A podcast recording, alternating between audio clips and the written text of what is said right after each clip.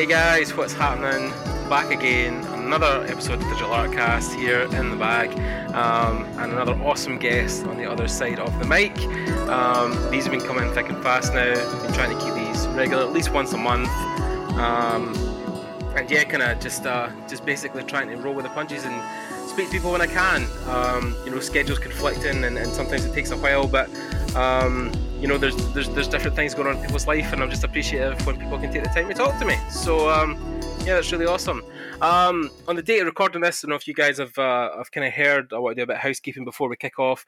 Um, for those who don't know, um, I just announced uh, through my Facebook, my kind of personal Facebook and Instagram stuff like that, that um, I will be moving to Tokyo, Japan, uh, in a couple of months to, well, initially live there for 12 months and then just kind of see where the wind takes me. Um, yeah, I'm going out there for work, and um, because of that, you'll probably find a lot of these these episodes were already pre-recorded, and then will just be set to upload throughout the year. Um, but then, if I'm not mentioning it again, if, if, at least people catch this, they'll be able to understand that if there isn't a concurrent upload or I'm not being very regular, um, then that's why. Because I have, I have, or would have had at this point moved country. So, uh, so yeah, that's just a, a, quick update before we jump into this interview.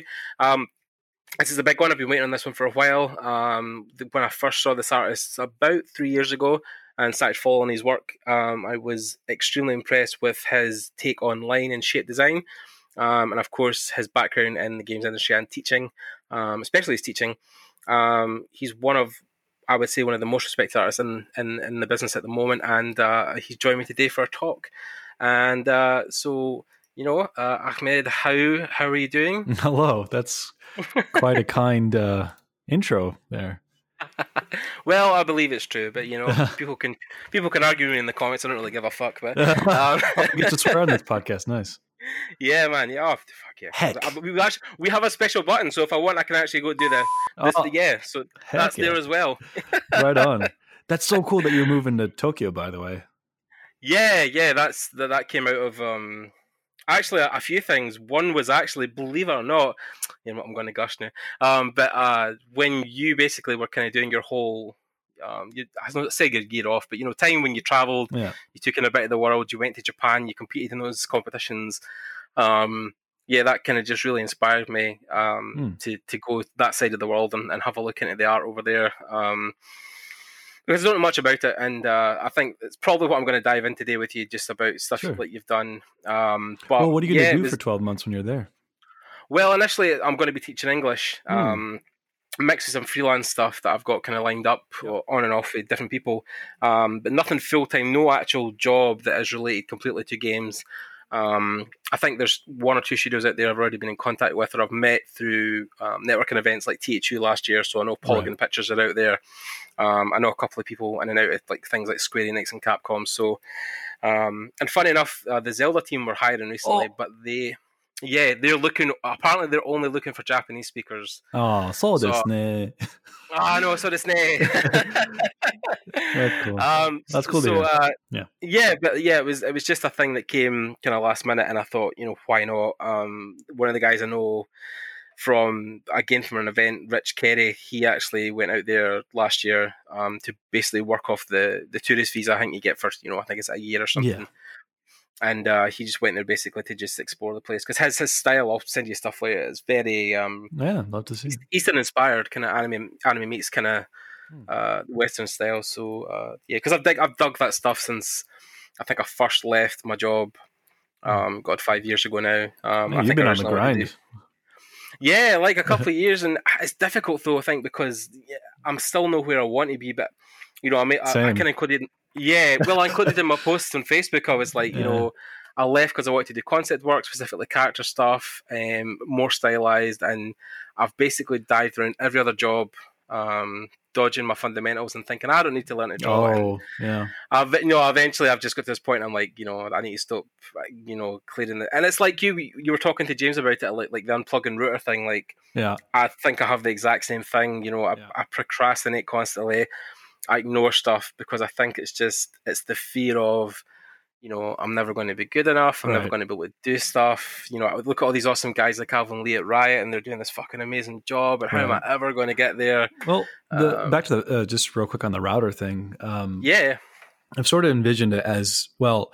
You know, the internet's great. You know, it brings us all together. We have access to so much content and sharing ideas and and uh, tutorials and whatnot. And yeah. uh, but if you also imagine it as like, well, it's it's kind of a stream. You know, it's it's a big river that has all this flowing content and all these people. But along with that comes sort of this presence and. Uh, and the presence could be people's opinions or whatever. And uh, for somebody like me who hasn't, I haven't really resolved all my personal insecurities entirely. Uh, that kind of takes a toll. So feeling like I'm connected to that stream uh, is as if I'm connected to being, I guess, uh, put on the spot or something like that. And the moment I unplug the internet or the router, mm-hmm. it just it's like a kind of relief. It's like a breath of fresh air, and I could sort of see everything around me for the first time and it's being able to take my pencil to paper or Wacom or whatever uh, without that feeling of being connected to the stream, and it, it's sort of like uh, far less tension. Um, so I definitely recommend that as an experiment to anyone. Yeah, that's that's deep, dude. That's that's deep as the ocean. Definitely, it's yeah. Um, yeah, I, I feel the same. Like it's I even have this thing now where I'm I'm weaning myself off social media. Like, I mean, I've, i said when I posted, I was like, I'm going dark for a year. I'm not posting anything on ArtStation, Facebook, yeah. Instagram, nothing for 12 months while I'm in Japan. Um, I just want to go out there and experience it with yeah. my own two eyes and nothing else. There you Don't go. worry about oh, I need to post this Sakura tree or this bit of Akihabara on thingy, and no, just stand there and, and enjoy it. Um, if anything, I want to record it with a sketchbook, you know, and do some urban sketching. It'll be such a um, good experience for you. Yeah, I can imagine. Well, I mean, like we've talked about this, so like you know, ah, fuck your history, man. Like people have talked about your your stuff enough that if you don't know who Ahmed is at this point, you know you can you can Google him. There's a lot of history on what he's worked on and stuff like that. But um, you so the last year for you has been really interesting because you know, so you run the Patreon, you were, mm-hmm. you were doing that, you were you were uploading, and then you were basically just traveling, right? You were just cutting across the country. I think yeah. first the states, and then you kind of moved away from there into Japan. So how did that come along? That whole thing. So yeah, I mean, uh, it's like I, I, got to a certain point when I was in LA that I decided that since I was working from home for Patreon and whatnot, because I had just finished uh, teaching at Art Center and Brainstorm, yeah. and I didn't really want to renew that just yet. So I figured I didn't really need to be in LA anymore. You know, I, have been there for what eight or nine years, and I've kind of had my fill. And so I just was like, let I'm just gonna get out and see what happens. And so, yeah, the first part was uh, cutting across the states for a couple months and just going to different places, meeting new people at meetups. That was really fun. And then uh, the opportunity to go to Japan came up with that competition thing, which uh, right. having having won it uh, for the battles. Um, they flew me out there a couple more times and I developed a relationship with the Japanese over there. So I got to spend um, a couple months over in that area because I went to Thailand and Singapore as well. So great, yeah. Not a great experience. Yeah, the whole the whole of Southeast Asia, I think, is something that people should see at one point. Anyway, I think it's just oh, yeah. a beautiful piece of the world. So highly recommend. Um, yeah. So, what was the the competition you were involved in? Mm. And so it's something that's actually uh, running uh, in LA now uh, from a different sort of child company from the main thing, uh, but it's it's called Limits Digital Art Battle, and the one in LA is called Paint One. I think it's Paint Dot One. Um, okay. And if anyone's interested, definitely check out their Instagram or website. And uh, basically, it's if you've ever seen Iron Chef or any kind of show where there's uh, limited time and two people battling head to head, that's pretty much what it is. You're on a stage and you have a Cintiq uh, in front of you. You can choose either Photoshop, Painter. Some people use Illustrator, uh, like JB Styles, he uses Illustrator. And uh, you have uh, this kind of roulette. And in the center, you both touch the iPad and it picks a random word. So it's two words. And whatever it is, you have 20 minutes to paint that. And ideally, you would kind of convey some kind of story, whether it's sequential or uh, you kind of carry the audience through a visual experience uh, using your art. And so right. there were um, like qualifier matches in LA, and since I uh, passed those with uh, Reiq R E I Q, he's a, another oh, yeah. great artist. I love Reiq. Reiq's also awesome guy. Yeah, yeah, he's super nice, and and he and he speaks full Japanese, so it was really convenient to be around him in Japan. Uh, and so we were both sent out to Japan, and we competed, and he made it to I think third or fourth. But yeah, after a bunch of rounds facing off against awesome Japanese artists, uh, I sort of brought a little bit of different flavor to the table.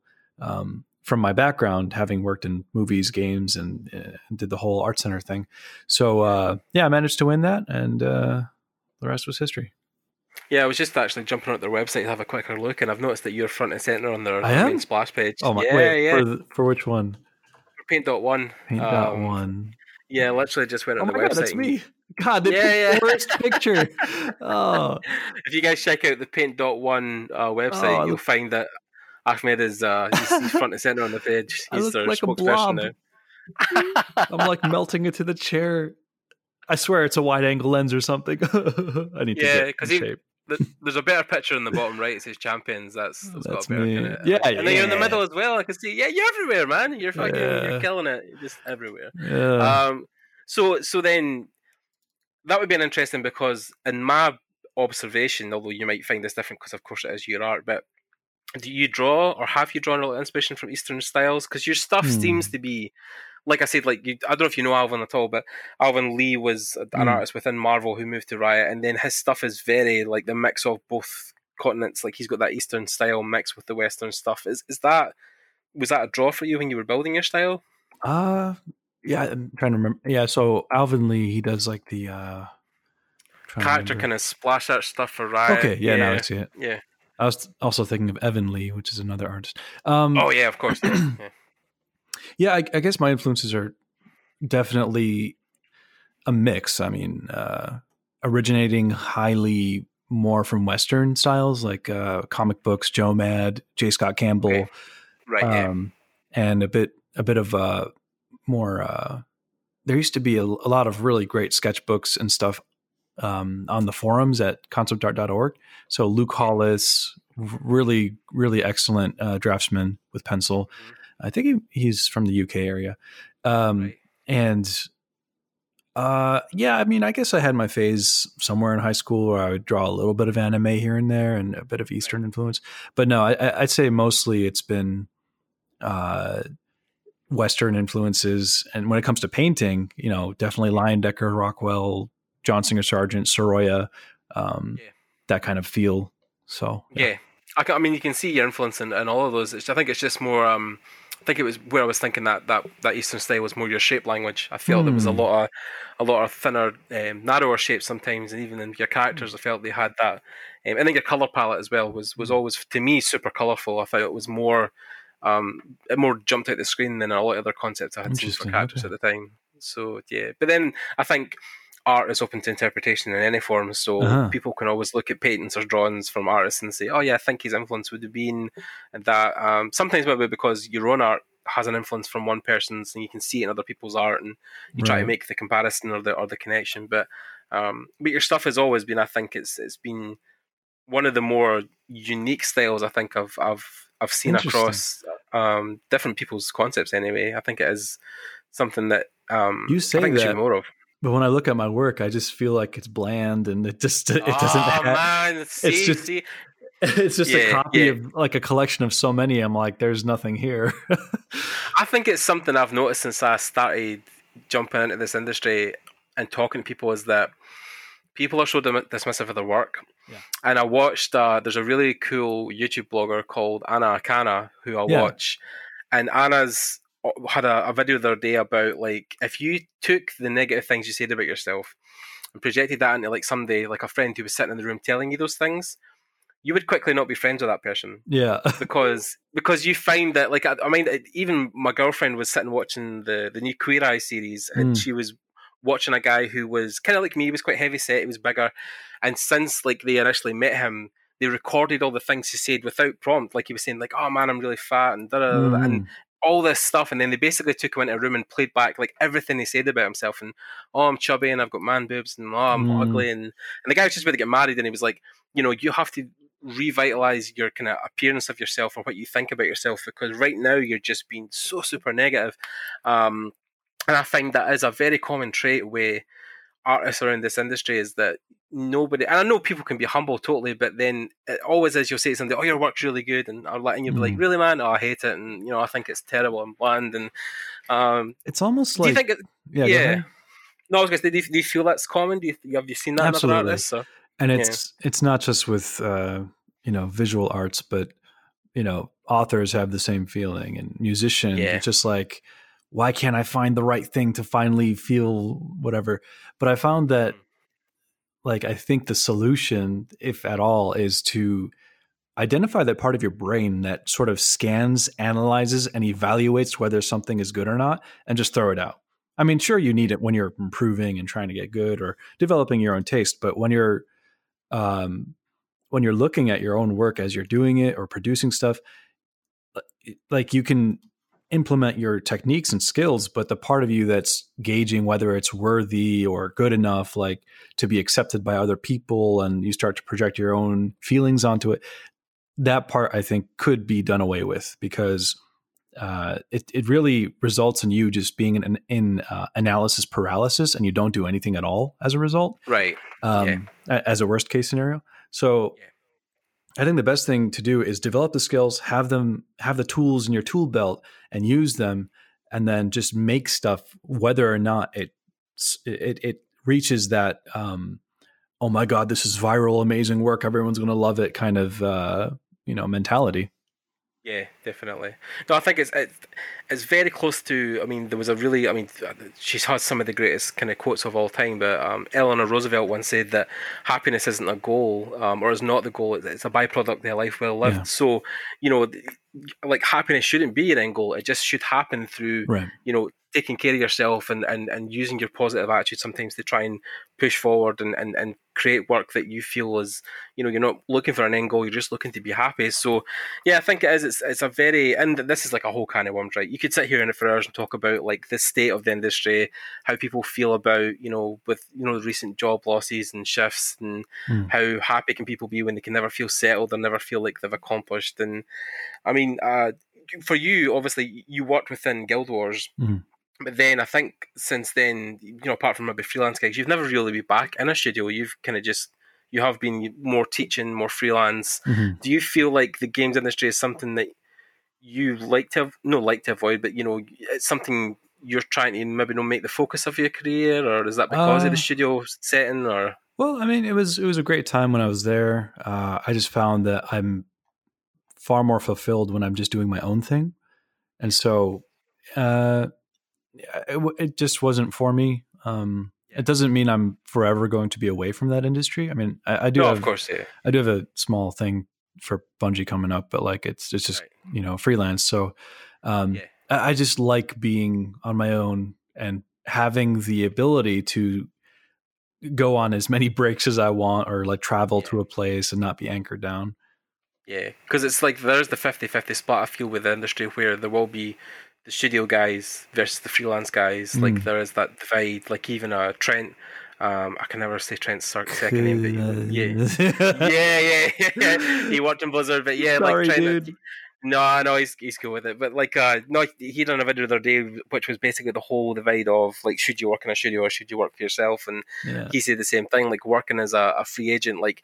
You know, he went. I think it was a holiday to Hawaii with his uh, his his partner, his wife, and he just done a lot of his work on the beach Yeah. um, with a tablet. So, yeah, and like I've just invested in an iPad Pro, so like you know I'm best. already feeling. Oh man, like Procreate, and um, I found out an app called Forger, Hmm. um, and it's a 3D sculpting tool. It's like Ooh. ZBrush for your iPad. I gotta check it out. Yeah.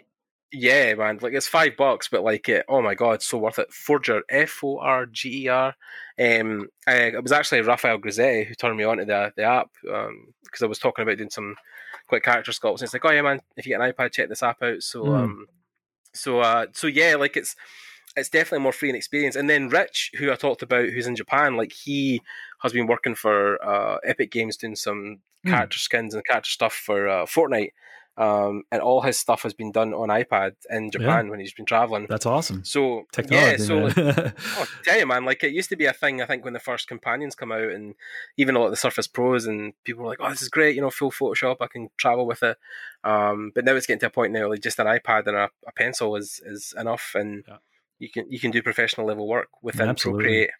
and then of course Adobe this year is supposed to be launching uh, Photoshop on the iPad, so right.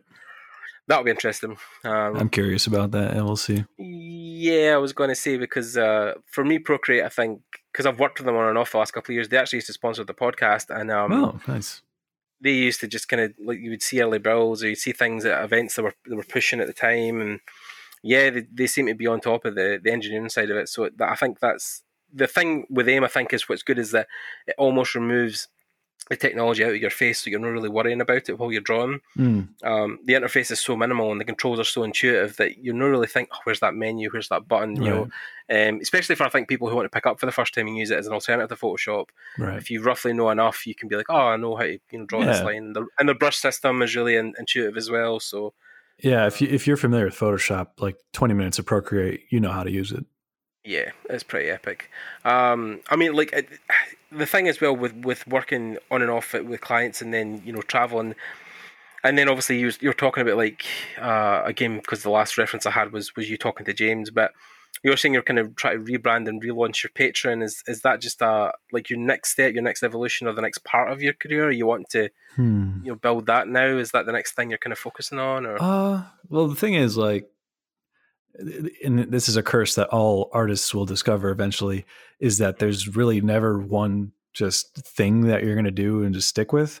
Like oh, yeah, of course. at least yeah. if, if you're like me you just you're you're always like trying to reposition that frontier line to move towards it uh, and making it a different thing. I guess right now um, it's not necessarily just restructuring patreon and then that i mean that's kind of a peripheral goal. I think right now is um, I don't have a specific thing aside from making an art book, which I okay. do plan to do as my main kind of thing for the next few months. Um, yeah. But eh, you know, just working on myself and trying to deal with my things through uh, therapy and, and some medication and try, trying to figure those things out because I don't. I, I can recognize being held back from myself, um, mm. you know, regarding concepts of self worth, self worth, yeah. etc. So I, I just want to do away with as much as that as possible, and then just mm. express, you know, art. You know, yeah. take time for yourself, basically. Yeah, yeah, yeah, yeah, yeah. I mean, there's there's two parts to that response. One is um, I have a really awesome graphic designer called Spiridon that I think would love to make your book because he actually he's worked with a lot of big artists to make their art books recently, mm. so he might be a, a, guy I can point in your direction. I um, do you have a publisher already? Uh, All right, okay. Yeah, no, no, yeah. it was actually uh, somebody to design the actual book because he's his speciality is kind of actually designing the art books. And, oh, and okay. Yeah, because um, he's watching. Oh, a, okay, sure. Yeah, we'll, we'll, talk after. But also, regards to therapy, yeah. um, which I think people don't actually talk about enough, and I really think we should, is that I, I was through therapy the last, uh, well, probably about two and a half, three years ago now since I kind of stopped. But mm. um, the year I was there talking to the person I was with, yeah, it done me the world of good. Yeah. Um, that third party person, I think, who you don't really know well enough, that, but you know enough that you can you can disclose that stuff. It can be a, a very therapeutic thing, and I don't think enough people talk about it openly or address it as much as we really should in this community because as we've seen recently with well more musicians because that's a public thing like a celebrity thing you know uh, two years ago now one of my heroes chester bennington took his life. Yeah. Um, and then, of course, recently, I don't know if you heard the Prodigy singer um, Keith Head actually just uh, committed suicide as well. Oh, no. So, yeah, so that's and you know, forty odd years old, same with Chester, and I think it is a thing where, uh, as artists, you know, it was funny. I was I was watching an interview with um, I don't know if you do you know Billie Eilish at all? This the mm. young singer. She's like sixteen years old, um, kind of like burning up the charts just now. I think she's the most the most streamed music on, on Spotify ever.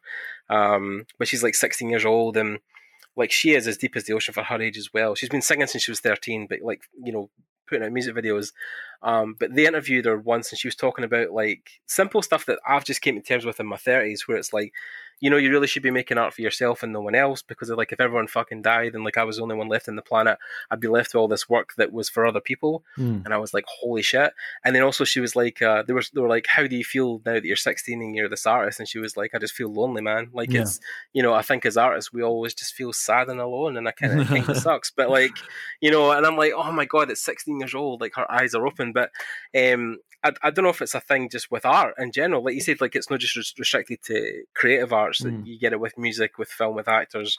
Um, you know, I think famously a lot of actors who have have uh, suffered with depression and stuff like that. And um, how do you, do you feel? I think it's it's quite a kind of a, a, cultural thing that's kind of taken over at the moment. Do you feel there's a lot well, of people you know that are struggling with it? Or absolutely, especially with artists like uh, you know. I guess there's this idea that when it comes to therapy or getting help or improving yourself, it's this oh, but I'm supposed to do it on my own, right? It's it, it would yeah. be cheating, or it's like uh, you know, it's the easy way out if I get help from someone else. So I'm going to be independent mm-hmm. and and pretend that I can do do this on my own, and and so that's destructive in and of itself. Um, yeah. But the willingness to say, okay, I'm not perfect, and you know, if if my friend or somebody I genuinely cared about was suffering, I would help them if they're if they're hungry and I got some food, I would share it. You know, there's a certain human nature that you'd totally be willing to help other people. It's the willingness to also be helped and to seek out that help because you know we're all on this journey, and so uh, other people have been there and are far more experienced than us, and so uh, being able to to look at where you are in life and and uh, finding a way to just hack away at the parts that are holding you back, whether it's uh, holding holding you back creatively or or to find uh, you know a, a girlfriend or um, a marriage partner.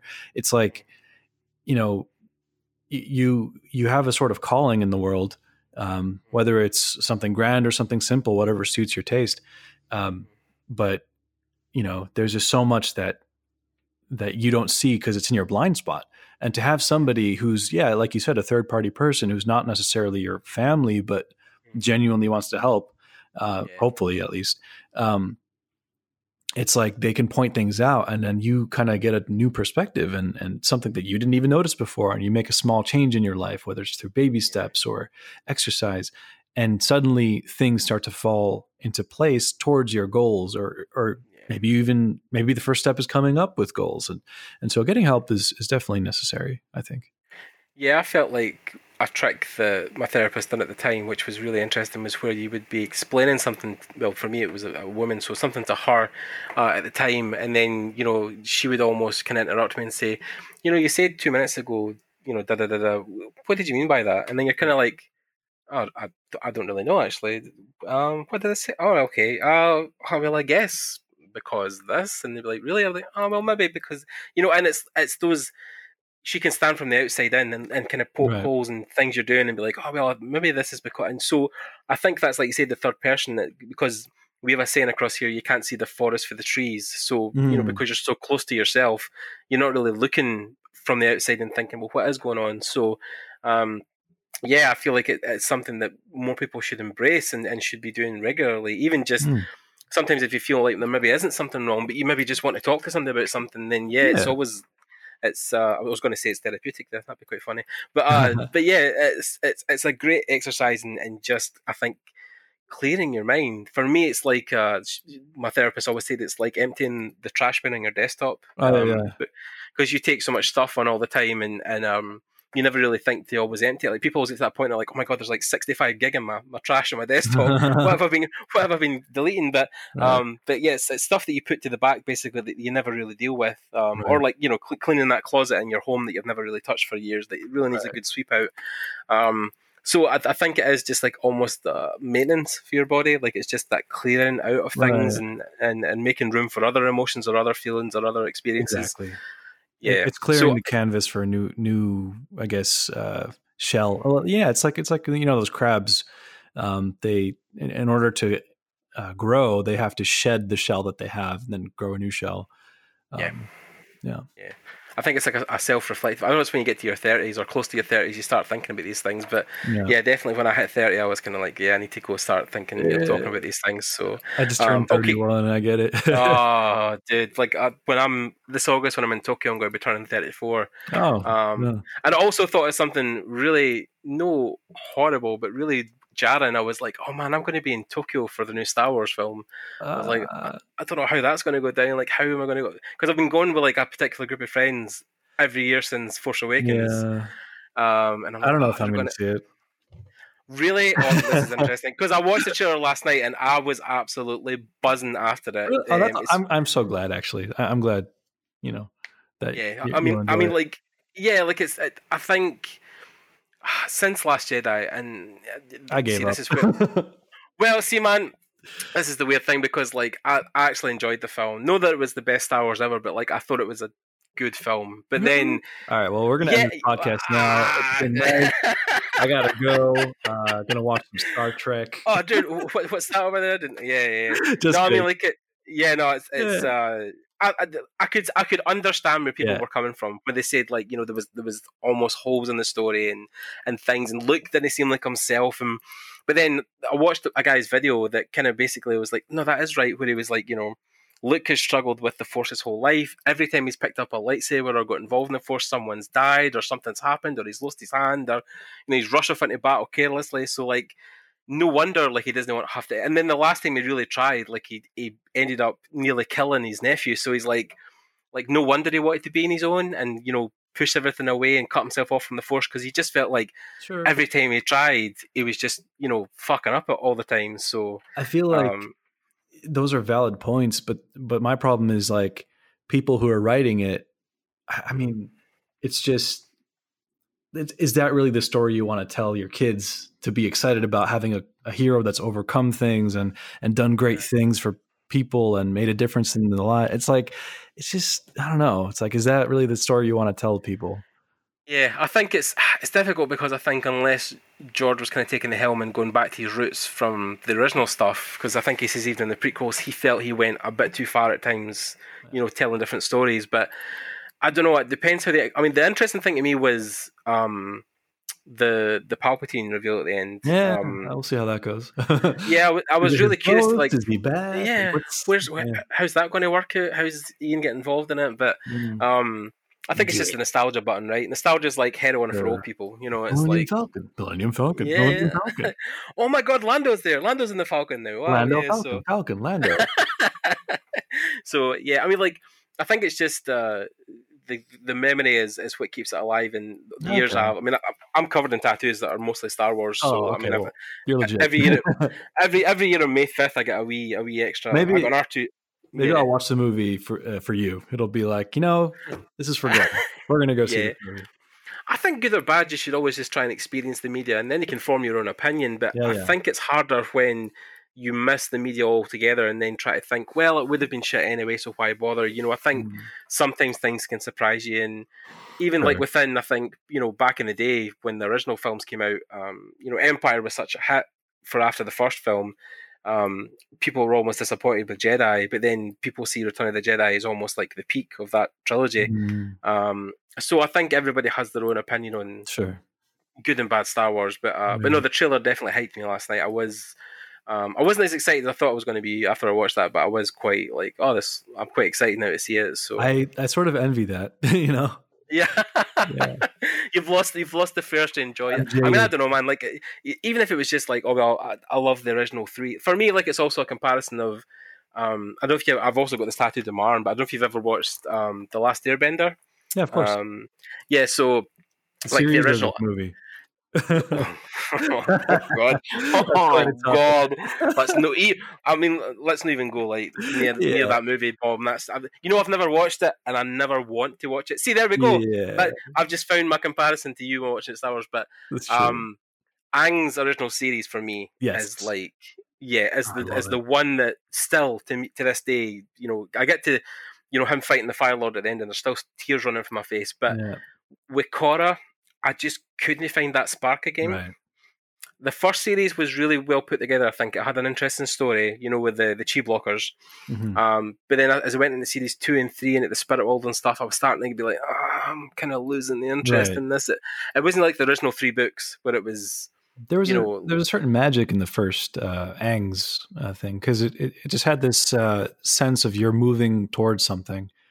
Yeah, Whereas the end goal. Yeah. Korra was like, I don't know, it, it was missing that element. Yeah, yeah, I think It's it was. it, good, which, but- yeah, no, I was going to say it was interesting because I think also it was the original, um, still the original guys that had done the first series, but. Mm, Yeah, like you said, I think it, it just it, it almost maybe it was just even the setting when it came closer to Wars More Modern Time because I think with Aang it was like you know it was a view of the historical, ancient yeah. world and yeah, so um also the the film I think for a lot of people after that maybe killed it, and then when Korra came out, they were kind of like, oh, oh is, is M Night Shyamalan right. directing this one too? Fuck. Stop kicking so, the dead horse. but uh, but yeah, but actually, I tell you what, one of the few series that actually has revitalized my my love of well, know that world, but something very similar to it because a lot of the guys who made the Last Airbender now run uh, Dragon Prince at Dragon um, Prince. Hmm. So uh, my friend Tim Kaminsky, who had in the podcast, he went out to AD that at Wonderstorm Studios in LA. Mm. They're working on the Dragon Prince, which is on Netflix, two series now, and it's the original. A lot of the original showrunners from Airbender. Oh, nice. um, okay. Actually, actually, I wrote a lot of the original voice actors from Airbender as well. So the the guy who played um, Sokka, um, Katara's brother, Soka. Sorry, I keep saying Sokka, but Sokka. Yeah, uh, but, but in, the, in the movie they called him Soka or something. Oh god, yeah, idiots.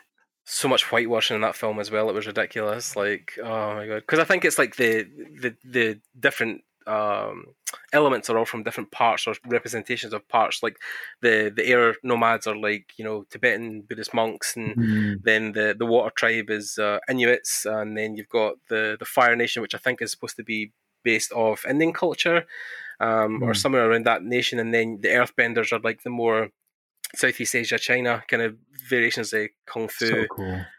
So like yeah, it was so much. And see, what the funniest thing when you read the book, you read about how like the the powers weren't even a thing until like the last minute. They didn't actually think they were going to involve like these magic powers. And oh, Aang, Aang was originally going to be a robot with a monkey on his shoulder, oh, but then the guys with Nickelodeon were like, no, it has to be a, a young kid because the kids won't relate to a robot. So yeah. like, okay, so, so um, but yeah, it's, it's, it's an interesting show, and I, I, I've even thought to myself like that would be something that maybe even would have been things that you would have loved to have done. Um, uh, the, the the animation side of the, the industry as well. Is that something you've ever thought about doing mm. as well, hmm. apart from games and movies? Because yeah, I don't know if animation might have been you know like running a show or or, or producing stuff on a, a kids cartoon or an animated uh, show. I think if anything, uh, with that field is um, I, I don't I don't like long, big, continuous projects. I, I kind of like snippets. So Love, Death, and Robots was a really cool, I guess, layout of something that I would enjoy doing. Uh, okay, did you see yeah. that by any chance? this is going to sound horrible, but no, I have not yet watched it. But there is so ah. many people I know worked on that fucking program. Like, my oh my dude. god, the place. The place I worked for my internship at Axis in Glasgow, like they done so much work in it for parts, and yeah, a lot of artists I know. All right, after this podcast, you're gonna. yeah, I, I, need. I need to. They're short episodes, um, but each one is a nice little snippet, and altogether, it's like an anthology of disparate stories and ideas and styles and art directors. I think I wouldn't mind doing like a, a seven minute thing uh, or something like that, but because yeah. I have all these like random ideas I want to do, and and partly this is what I want to do for my art book is just like mm. little chapters of different ideas. Um, and so yeah, yeah, that's what I would do. I, I don't really like the idea of you know working on an animation feature at a studio for like two years kind of thing. Two right. like that. I just want to. I get antsy and I want to like run around and do some other stuff. Yeah that it seems like an interesting thing because yeah, like it's uh it's a thing where like I said again, it's it's, it's the it's the difference between the the studio guys and the freelance guys because yeah, I know people who would sit on a project for five years, like a game especially, you know, and game they would maybe, sit for yeah, yeah, because then that that's a long time sometimes to be doing stuff. But yeah, like um like animations can take yeah, like you said, years and years and and pre production before you know most things get done, and and then politics get involved. Yeah, like, yeah. Well, that politics. Is, oh god. Oh god, yeah. I mean, it's it's it's interesting. I think even with when we went to um uh the the THU gathering last year, mm. and we found um a lot of the things in the animation industry that we're getting held back because of um well basically the the, the current um um presidential uh, elect that's in the office just now, and um him actually having kind of almost reign over what was getting released and what wasn't getting released um, when it comes to um, like you know animations films um, he had a very clear focus of what he would like to see um, within that industry you know which is interesting to me because i'm kind of like well what would it matter if like i mean for, for instance you're probably thinking what am i talking about? But we we saw a talk from a guy who'd worked on um, more mexican spanish themed animations at the time, like the Luchador Hmm. stuff. Okay. And he was bas- and he was basically saying that they were getting told at the time they had to rearrange a lot of the shows or cancel certain things because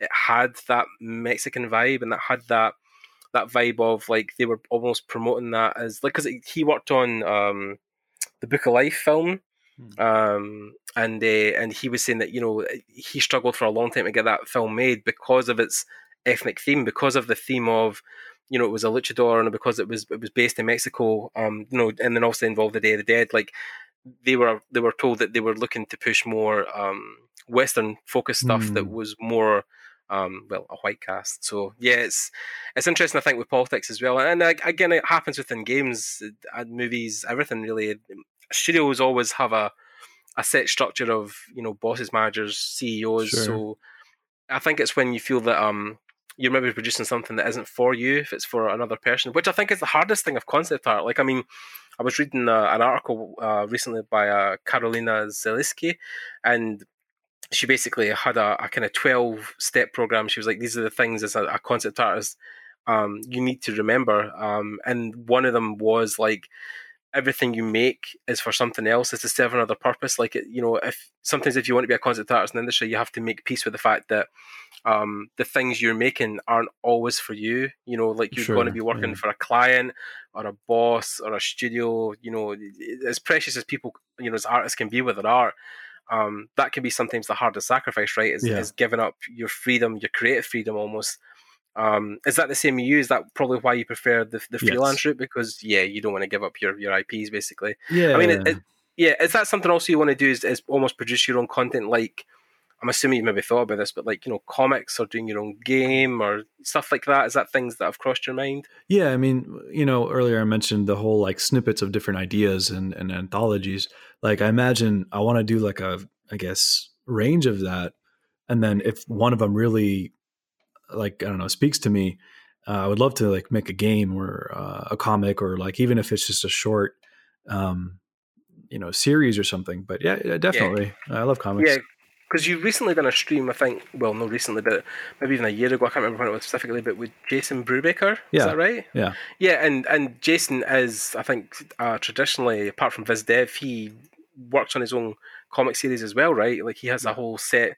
Yeah. So w- was that something you you feel that you could emulate almost with your own work? Would you want to build your own story and Oh, for publish sure. that? Yeah. Yeah. yeah, yeah. I think it's it's almost a thing that I think inherently comes with nearly everybody who makes art. I think you want to tell your own stories at one point. I Absolutely. think, Because yeah, because I think for most artists, uh, it's like there's a certain personality type that comes with it, and it's the idea that you're kind of a an, a, a dreamer, right? And back when you were a kid, like you could probably like sit in a like I don't know and look out a window for hours and just looking at the clouds or something, and you've already made up an entire world just like looking at the the bees fly by or something, and Right. uh, that uh, that kind of dreaming is sort of what a lot of artists forget that that's what you're trying to recapture and being able to first get the tools and then remember how to be a kid again and then putting that on paper that's the dream you know yeah, no, definitely. And, and again, it's it's something that I think when industry meets art, it almost becomes um, two clashing ideals that cancel each other out because, Yeah. like, it's, yeah, because you're trying to make something. Yeah, money, industry, productions, deadlines, art directors, all this kind of stuff. my and- ideal scenario would be to like come up with something and just sell it or option it or something to make enough to just not have to ever work again so i could just yeah, for the rest of my life, saying that with James. Yeah, and just uh, do my thing and, and all that Yeah, I mean, I think my ideal would be I would love to make one day, like, make my own version of a Zelda franchise, like, make something Yes. that is, yeah, yeah yeah that's ex- we you need to talk more. Alan. we need, we need, we need to have a go- yeah No, it's because James was talking about it the other day, right? He was wanting to get into animation, right? That's his next, like, almost side hobby thing he's wanting to do. Apart from like making his short films on YouTube, like he's he's starting to learn to you know teach himself um, animation because he he would, thinks he would like to do something like that. But yeah, I think for me, um, the Zelda thing is because that's I mean like Star Wars is the big aspect of my life, obviously, but I'm also covered in Zelda tattoos. So like you know like. I feel that making my own game would be for me like the peak, like the pinnacle of um because I mean um you're a Zelda fan, right? Like oh for sure Zelda. So like for you, Breath of the Wild, I'm going I to say Didn't I'm going to say it. the shoot show cover, but it was like a breath of fresh air, right? I I didn't play that one. I I know. Well, I've been traveling and I don't have a Switch. You can get I it on the Switch and take it with you. I know, but uh, yeah, I'll eventually play. I, it- well, actually, I kind of resisted at first because I, I'm not really a big fan of big open world games. Like it's Okay. the same reason I won't play Witcher. It's, It's, beautiful. very yeah. manageable. Okay. It's it, it's a it's an open world in the sense that yeah, for Zelda it is you can go anywhere, but it's no like The Witcher because also I'm a Uh. Witcher and a Skyrim fan, and Okay. like The Witcher's worlds are like ridiculous. It's so big, like it's, it's it's incomprehensible. Like there's so many side quests. There was a, Yeah. somebody made a joke the other day that uh, method actor Henry Cavill, who was playing Geralt, couldn't actually finish the the shooting because he kept taking side projects. So, um, like Zelda for me, when I played it, I say to somebody, it's it's not just the best Zelda game I've ever played. It's one of the best video games I've ever played. Mm. I think Well- it was because it, it treats you like an adult. It, Mm. it takes you out it, for the first five minutes and like here's a couple of buttons, and then it's like right, okay, go.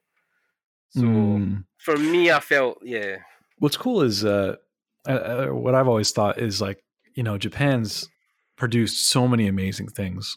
Zelda Yeah. being one of them. of Uh, course. Ghibli Studio, Miyazaki, all that stuff. It's, it's Oh, yeah. very childlike wonder, wondrous, and it has a kind of quality, uh, whimsical, I guess would be a good word. And I feel Yeah. like the West hasn't provided an answer for that. Like, what is the West's take on that dream? Like, and I, I know we've had like Fable and a couple things here and there, but but they're so forced and like so industry and and, and factory driven that um, it's missing that element. And, and so, yeah, I would I would love to see our answer to what is our Legend of Zelda. Yeah, I think it's again. It was. I think it's just a, a life goal for me in general. That yeah, I would love to see. Um, I, I think with Witcher, for me, it was also. People always say The Witcher's like the grown-up version of Zelda, and I don't Mm, agree with that.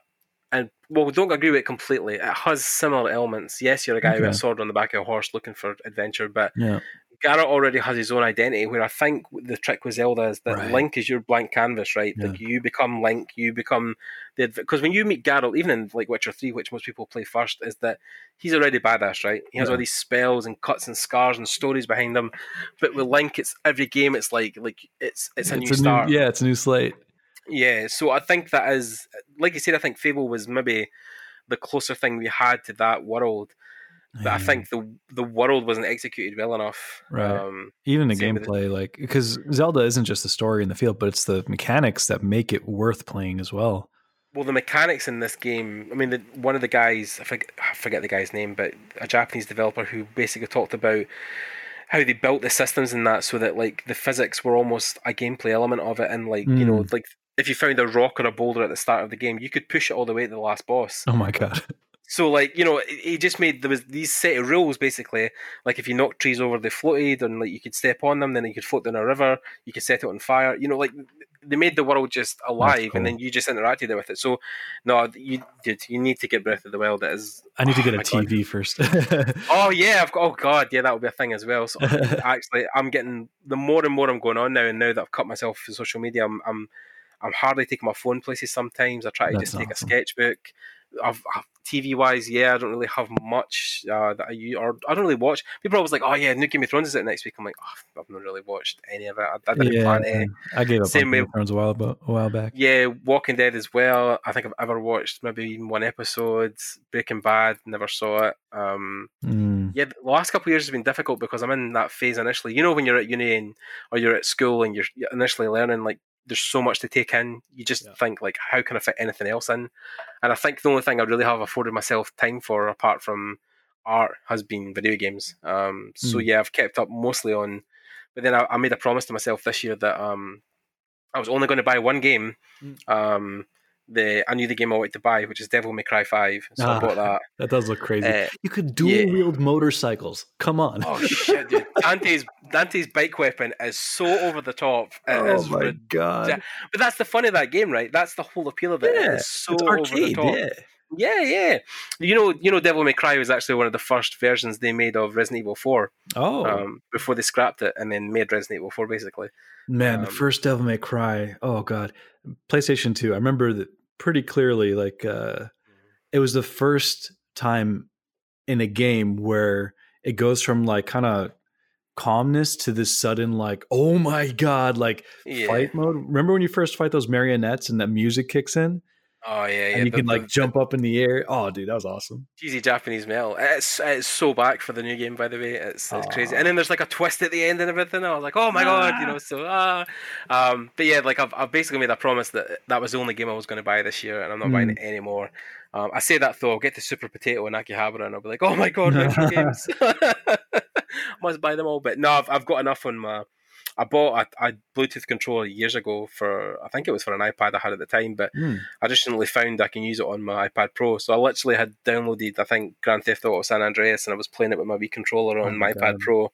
So it's a mobile game studio now as well as a, a painting studio. So, Hmm. um, and I've got Yeah. my Switch, like, so yeah. man when you're in uh when you're in uh japan uh Mhm. i frequent there so i'll definitely uh, hit you up Yeah, man.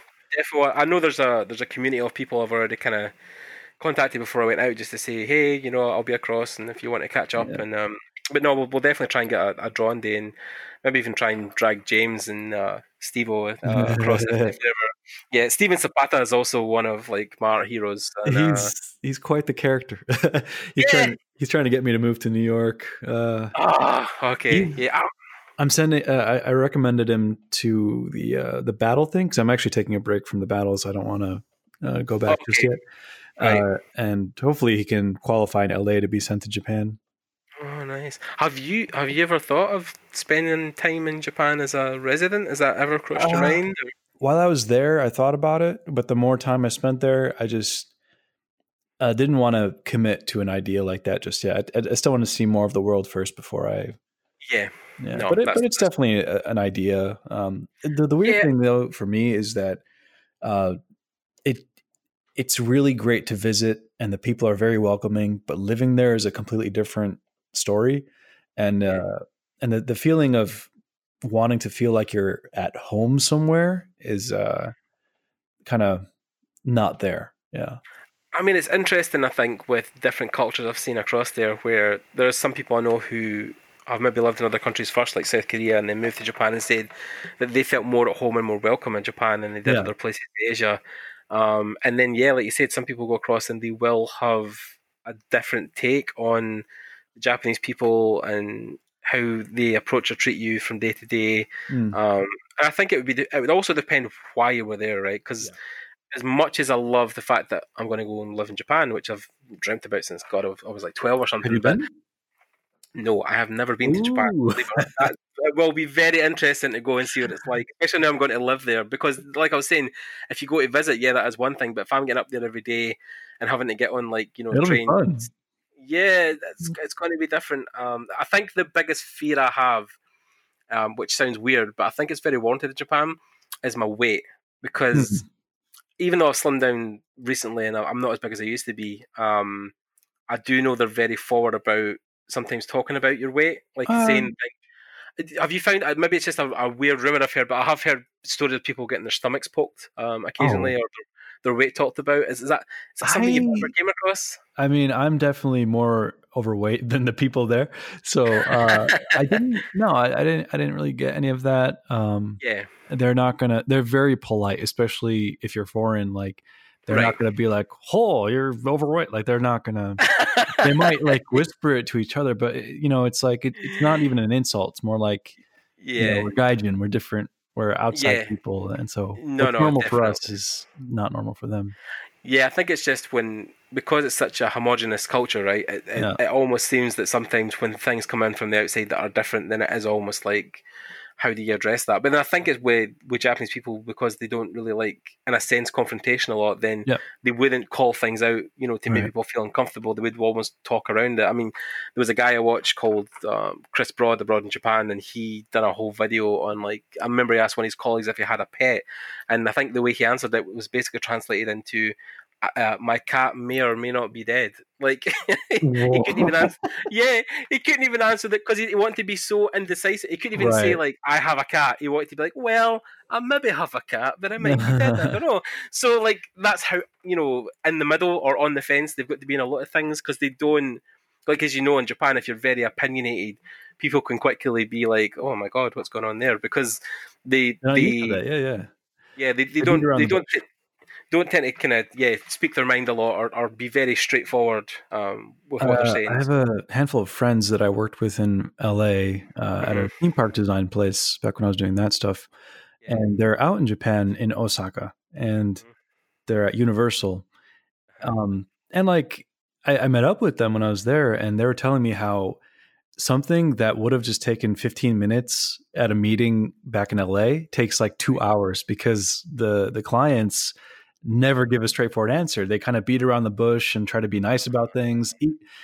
Even if it looks like they're about to say yes to something, at the end they're like, "Sorry, we, we can't," and then they they're like bowing as the, on their way out. It's like, dude, just, like, just wasted two hours of my I time. I think it, it's almost like the Western arrogance, right? Like we know better to do things this way, and but then like I, I think it's because a lot of times when they do things like that, the Japanese people it is coming from a very honest place of being just polite and Mm, being kind and being thoughtful of the other person. Where I feel like that's something as Westerners we sometimes lack. Like we Mm. because we're sometimes we can be so self-centered. You know, like Sure, people yeah. always say that. You know, I feel sometimes even myself that I don't do enough for other people, or I don't. I'm thinking about myself too much, and Mm. I feel that as a, a common downfall of a lot of the Western traits. It's a Sure. very me culture as opposed to a we culture. Right. Um, so it's, it's it's you know like people throw trash on the ground across here like it's not Yeah. even bothering them. But across there in Japan, people You would never think that. to do that. yeah, No, of course, because they're trying to think about their community, they're trying to think about Right. the overall population. Um, so I think a year there would definitely do me good just to even just open my eyes to a way of how to treat other Mm. people. Like the, the thing that blew my mind as well is that you could sit like a two grand MacBook in the middle of a cafe Yep. and walk away from it for like two hours and come back and it would still be there. there. Yeah. Same thing like subway. Yeah. If you leave your wallet Yeah. on the, the the thing, that you'll come back and find it, or it'll be returned to the Yeah. station. Uh, do you know any Japanese? No, I, very, very, very little. I can do the Same. konnichiwa and konbanwa and Yeah. um, hajime, hajime mashite and Hajime dozo mashite. yoroshiku. Hajime mashite, dozo yoroshiku. Uh, but yeah, I can do all the, the basic stuff. But Yeah. yeah, um, more advanced techniques. And so so this is always the in betweens and the particles. And I'm trying to. I'm using uh, an app. Is it Japanese Pod 101? I think Hmm. it's the one that somebody recommended to me. Said was really good. It's a it's a set of. No, I, I'm, I started to do a bit of uh, hiragana. Um, yeah, yeah. just to try and pick up Duolingo uh, is really good for just learning the the basics of reading the letters. Ah, yeah, someone told me about that. Yeah, Duolingo and is it Drops was another I'm one. not sure, but the Duolingo thing, uh, it's not really good for learning how to speak it, but the process that it does uses to teach you the the, the letters or the characters, it's pretty effective. Like I can read hiragana just fine. Yeah. Um, kanji, not so much. Yeah, because there's hiragana, katakana, and kanji are like the three Yeah, kind of writing languages. Um, I think was is it hiragana or katakana that has like over two thousand characters or something. the, the like do you, in order to like be able to read just a newspaper, you need to know like I think two thousand kanji at least. and there's like 20,000 or something. And if you include like the Chinese, because its, its origin is uh, Chinese, uh, you know, uh, calligraphy, not calligraphy, but Right, they're writing yeah. And so, uh, yeah, it's a bit of a variation on that. Yeah. Jesus, yeah. I, th- I Mhm. think it's just, it's almost like a, a daunting task because I think with most languages, you can separate meanings and words into different things, but because um, even like one Japanese word could mean multiple things of Right. different variations. Right. Like It's- the, the yeah. stuff that gets me is a lot of words are just vowels. Like, for example, Yeah. painting or art or drawing or something is like a. Like what? What? Give me a consonant. Throw a consonant in there, please. You know. Yeah, more than one syllable. Yeah, I think it's there's certain words where, um, like, because they use these um, objectives a lot to basically describe an entire situation. Like, Yeah. rather than say, "Oh my god," like it's uh, that that's amazing or how wonderful, they would just use the word "sugoi" Yeah. a lot. Like, And "Oh, sugoi, yeah. sugoi," yeah, like that's that's amazing, it's wonderful. Um, or "oishi" for delicious or, Yeah. or tastes very good. Or um, so it's yeah, it's it's going to be a very interesting time. Although I've been told with with Tokyo especially, like Shibuya and stuff in Shinjuku, where we'll be located, with the Olympics coming up as well um, next year. Um, you know, it's going to be very Westerner friendly. So I, Sure, there's yeah. going to be a lot of English signs. There'll be people trying to learn a bit more English for tourists, and Sure. Yeah, if But then also- in yeah. Shinjuku, Shibuya area, English is fine. But if you're going out to like Kyoto, you might want to brush up Oh, a little God. bit. Yeah. I think we're going to try. Well, we're, we're definitely going to cross to uh, Tokyo Disneyland at one point. Ah, Tokyo. Disney Sea Yeah. because uh, I've been told they're amazing. But Yeah. also, my partner is a Harry Potter nut, so nice. going to go to Osaka to see the Universal Studios uh, lot of us there. Yeah. Yeah, yeah. They have they have a they have a Wizarding World and other many awesome things. Oh my god! Next year they are opening Nintendo Land and, Ah, and Universal. So I'll be there for that. oh, dude, I'm like, oh my god! I want a picture with Kirby. real life, real life Mario Karts and everything, and a, and a whole castle, a whole Zelda dungeon to explore as well. Apparently, What? Gonna, yeah, it's going to be a whole life size Why Zelda did it dungeon. take so long to make this? I know, I know. Well, 2020 is apparently the year of release for the, the Nintendo park in Osaka, so um, I'll be I'll be there queuing day one to to get in it. So, Awesome. oh my god, man, I can't wait. It's gonna be so. good. um, okay, yeah. So that was an awesome hour of talking. Um, I actually enjoyed that a bit more than than the typical uh, the art stuff we Oh, usually yeah. do, but I, I wanted to change it up a little bit because. Uh, like I says, I think sometimes when people talk about their careers, it's like you can almost like just walk away and press a, a plane or a tape and just have it, you know, playing to the mic. the industry's Um, so hard. You got to study this and make connections. Okay. All right. How many times have I heard this? Yeah. Do you know perspective? You think of perspective, brah? Yeah. Yeah, how much Kirby do you even know? Like, it's like, dude, let's Yeah. talk about Japan for a bit. yeah, no. Oh my god. So yeah, um, so yeah, thank you, Ahmed, for coming on. Thanks and, for um, inviting me. And sorry it took so long. I, you've been asking to, for me to come on for like Ah, years now. that's, that's fine, man. I, like everybody, yeah. you know, I've ever interviewed has always been the same. Even when I go to a lot, we went to THU last year, and, and Dylan Cole was in a talk, and I think Andre had been basically trying to get him on on the THU lineup for about six years. Um, Mm. even when we finally f- felt that um, Joe Mad was coming last year to THU, he had to cancel last minute as well. So Oh, no. Are you going to people just- Lightbox, by the way? No, no, I, I, Bobby Chiu's the thing, right? Isn't it? That Yeah. is- then, yeah, getting out to LA for me at this point is going to be difficult because Okay. even between Tokyo and, and LA, I think I don't know Mm. how expensive it is to get across to It's LA from Tokyo. Yeah. Yeah, and then I think even just getting a ticket for this show and then taking time off from work. So, um, but it's interesting though because I think Bobby is basically filling the gap where, um, I forget the name. Tina Tina Price's event, I think, is the one he's basically trying to kind of fill in from. Um, but I think he says he has something like 300 guests or 300 speakers at the event. huge list, like Craig Mullins, Ian McCaig, like it, it's all the big names. I'll be doing a talk there as well. Oh, that'd be cool, man. Yeah, no, I I think it, I'm definitely doing THU this year um, in Malta. But it's a really interesting one to go. to. I mean, I mean, I was lucky I met a lot of my heroes there last year, including Mhm. guys like Raphael Grassetti and stuff. But um, I know this year one of my highlights is going to be Amy Hennig, who is the creative and lead writer for the the uh, Uncharted series. Oh, Um, cool. Before then, she was the lead writer for the um, Legacy of Kain series, and she wrote the Soul Reaver games and Oh. stuff like that.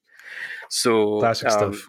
she's had a career that spans decades, man, and, and it'll just be awesome to go and listen to her talk. Um, and that, that actually because uh, Andre started the THU Tokyo stuff as well. He's yeah. Well, last year we had one or two artists from the Final Fantasy franchise, Oh. um, a couple other uh, Tokyo-based artists because he has a THU Tokyo meetup.